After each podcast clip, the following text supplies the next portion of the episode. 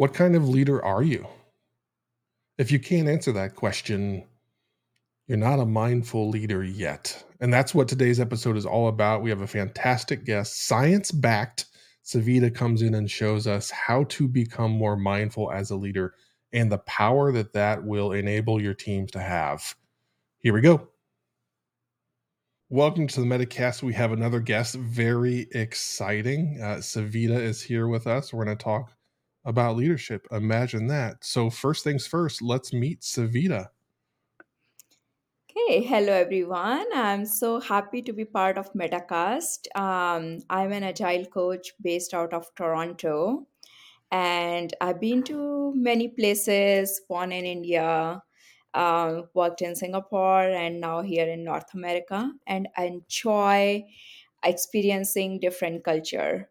Um, one of my superpower is to observe people and learn from them and that's how i learned about leadership different styles and skills um, being part of different teams and getting first-hand experience uh, with other amazing leaders that's about me Fantastic. That's wonderful. Okay, so we do want to narrow in on part of leadership. And Savita, you have a specific topic that you want to tackle. Can you tell us a little bit about that?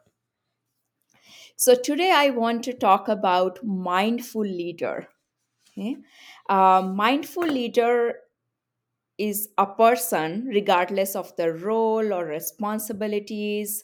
Um, it's a person who has three key qualities a person who is self aware, a person who is aware of others, and who has ability to focus.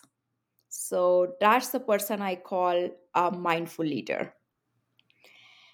I want to talk about this mindful leader um, by giving two different examples.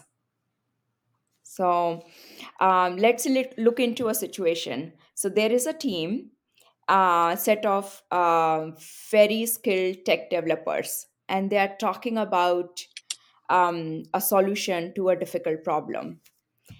And a person named George, highly experienced person, walked into the room.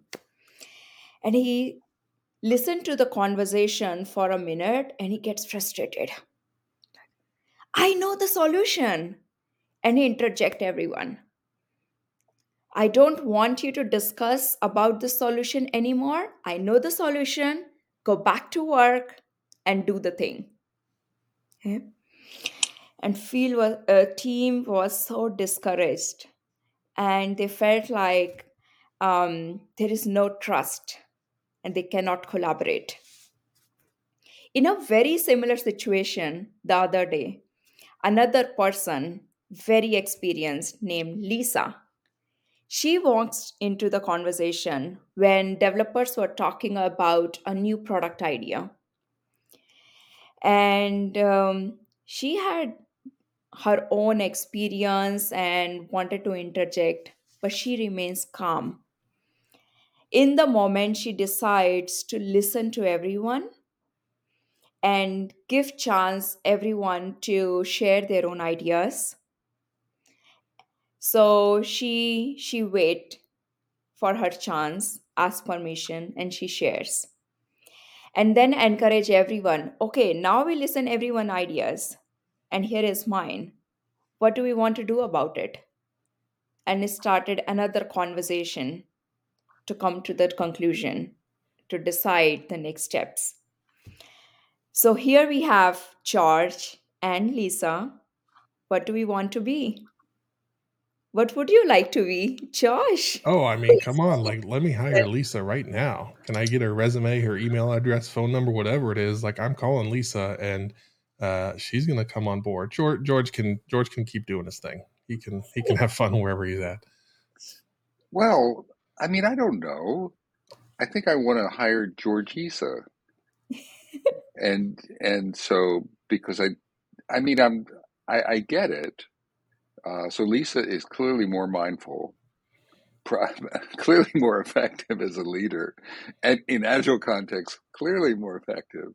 But at the same time, uh, and she, and she did this, but sometimes situationally, you need to be a George. So I, I, I'm just going to throw percentages out there to see how you all react.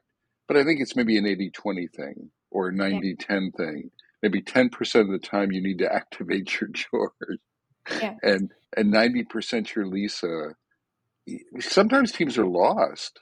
Uh, sometimes, let's say it's a really chaotic situation and you sense that the team is lost. Like it's a novel, it's a chaotic situation. I'm thinking Cynefin.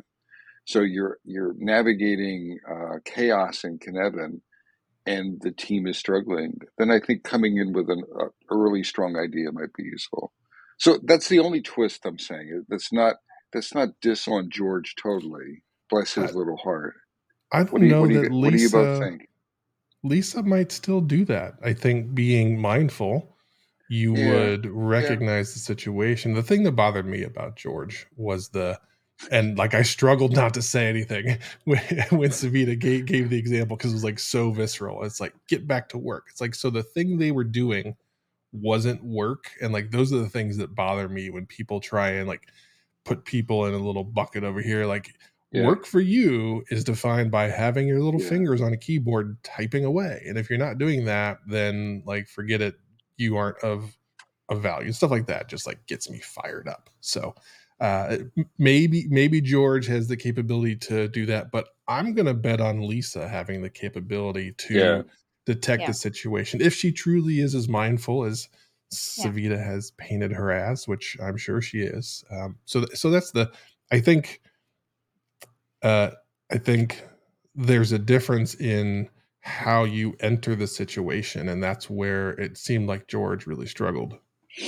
Yeah. what, yeah, Uh, it's very interesting, and thanks for pointing it out. We are not looking into who is good or bad. It's about who is being mindful to choose how they want to react in different situation. Um, the other day, I was listening to Simon Sinek, and he talked about a similar situation, but there was a, a key takeaway from his talk. You want to be like Lisa to build the trust and collaboration in your team so that when there is a chaos and you want to behave like George, then people will follow because you have already built that trust in the team. Nice. Yeah. yeah, I- yeah. I buy that. I mean, it, again, it's it's not just situational on a situation, Savita, but like you're, it's a journey. Yeah. So, so let's say I meet a team as a leader, uh, or I'm building a team as a leader. I think I need to lean into Lisa more and become and, and create that trust in that space with the team. If you just immediately come in in George mode, even if it's 10%, even if it's 1090, you, you're sort of alienating folks. That's, I think that's a critical point. Yeah. I love the Uh, word you use, choose. There's a, there's this intentionality for the metacasters. I think everyone, it's like pause. If you immediately start talking, which mhm. would never happens to me. But but if you immediately start talking and not engage your thoughtfulness or your mindfulness, then you're you're just reacting maybe with your you know whatever your common practice is. But if you if you pause just a bit and become mindful, then choose which way you're going to go based on the situation. I think that was a powerful share. yeah. Um, so now we actually want to become like Lisa. What does that journey look like? So I want to share some tips that we can actually practice and make it actionable. Uh, one thing, first thing first, as I started my um, conversation by sharing that i- you can be a leader regardless of your roles and responsibilities or title. So these tips tips are applicable to anyone regardless of your role. So you can actually show up as a good leader in every conversation or behave like a leader uh, with your team or even in your family with friends. Um, so it's just skills. So uh, I'm going to share um, two techniques. Um, very simple. The first one is how we can improve our focus. And it's becoming very difficult in this digital age. when we are multitasking all the time. So we have to put um, effort into building our focus. How we can do it, do it is um, another question to you, George and Bob. Have you ever been in a situation when you were reading a very interesting book? And after reading one or two pages, your brain starts wandering around. Yes. Yes. Happens, right? It's a common. So, what generally do you do in this situation? I I don't have a good answer to that. I just keep slugging away and, and like hopefully my brain stops talking. So I probably need this tip. Yeah. So, next time it happens to you, you accept that my mind wandered away and I want to bring it back, and you continue reading. Okay? If you keep practicing this, you are training your brain to stay focused. So, in that moment, the choice you are making to bring your brain back to the work that you want to continue. And it's a very simple tip. We can do it anytime. In the beginning, it could be difficult to recognize that moment. So, I'm not I'm I'm a terrible person to follow the instructions. So what I do is I keep a sticky note on my table and write down what I want to do. So when in the situation my brain starts wandering around, I might be looking around. I was, oh, there's a sticky note. Bring back my brain to continue reading. So easy. Yeah. Um, Yeah, I struggle with that. Well, it starts with this. It's back to that self awareness. Um, like I do the same thing with with triggers. I have things that trigger me. Some people don't like that word, but uh, there's things that that sort of trigger me in meetings or clients actually in coaching. Certain client behaviors will trigger me, and and the first thing for me is to become aware of that. And the earlier, the better. Like the, the sooner the sooner you can become aware that I'm triggered, the the easier it is to sort of bring yourself back to center. I think. so um, you can do it while doing different kind of activities. I just took the example of reading book. It might be common for all of us in our day-to-day work day-to-day life. Um, but when we keep practicing this what happens in the situations like lisa or george walked into the discussion and they had the urge. So, in that moment, we see that our brain is trying to do something which we may or may not like to happen. So, at that point, we can make a choice what we want to do. So, this is tip number one how to improve your focus. The second tip is very, very powerful. It's about affirmations. So you can do it with meditation or sitting in a silent space or while brushing your teeth in the morning to utilize your time better. Um, it's a very simple thing. So, for example, you want to build trust with your team members. The very underlying message that comes to my mind is we want to be non judgmental about different people's behavior only then you behave in a way that will build trust okay so a simple affirmation regarding to this is that you take a deep breath and say to yourself i experience this moment without judgment so what happens in that moment is you are again feeding your brain with a message that I want to experience this moment without any judgment. So, if you keep doing this, what happens eventually you will train your brain to become non judgmental over a period of time. So, whenever you are in a situation and a thought comes to your mind regarding any bias or judgment towards people's action, then your brain will remind you you chose to become non judgmental so it will become habitual So this is my second tip. So I leave these two tips to the audience today. I like I like the tips. Thank you, Savita. Jo- Josh, uh, I think you need to practice that second tip with me. You will become non-judgmental with Bob Galen Uh, and, and work on that. What do you think?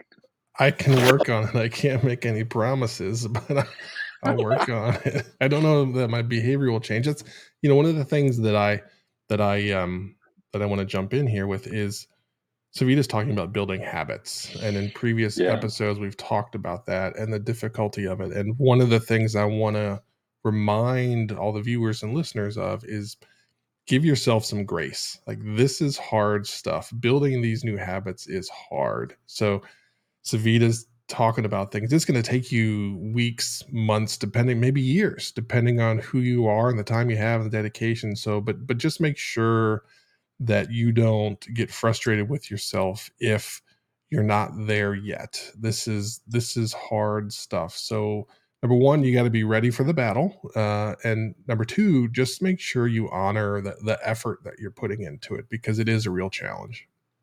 Yeah. And thanks for giving a good reminder. First thing first, love yourself. Be gentle to yourself, and th- only then you will see the growth in yourself. Um, nothing comes out if you start regretting or criticizing yourself. It's not a good start. Yeah. And as you mentioned, Josh, it's a tough thing to do. It might take months and years. Uh, so find a partner who wants to join the party Mm, with you.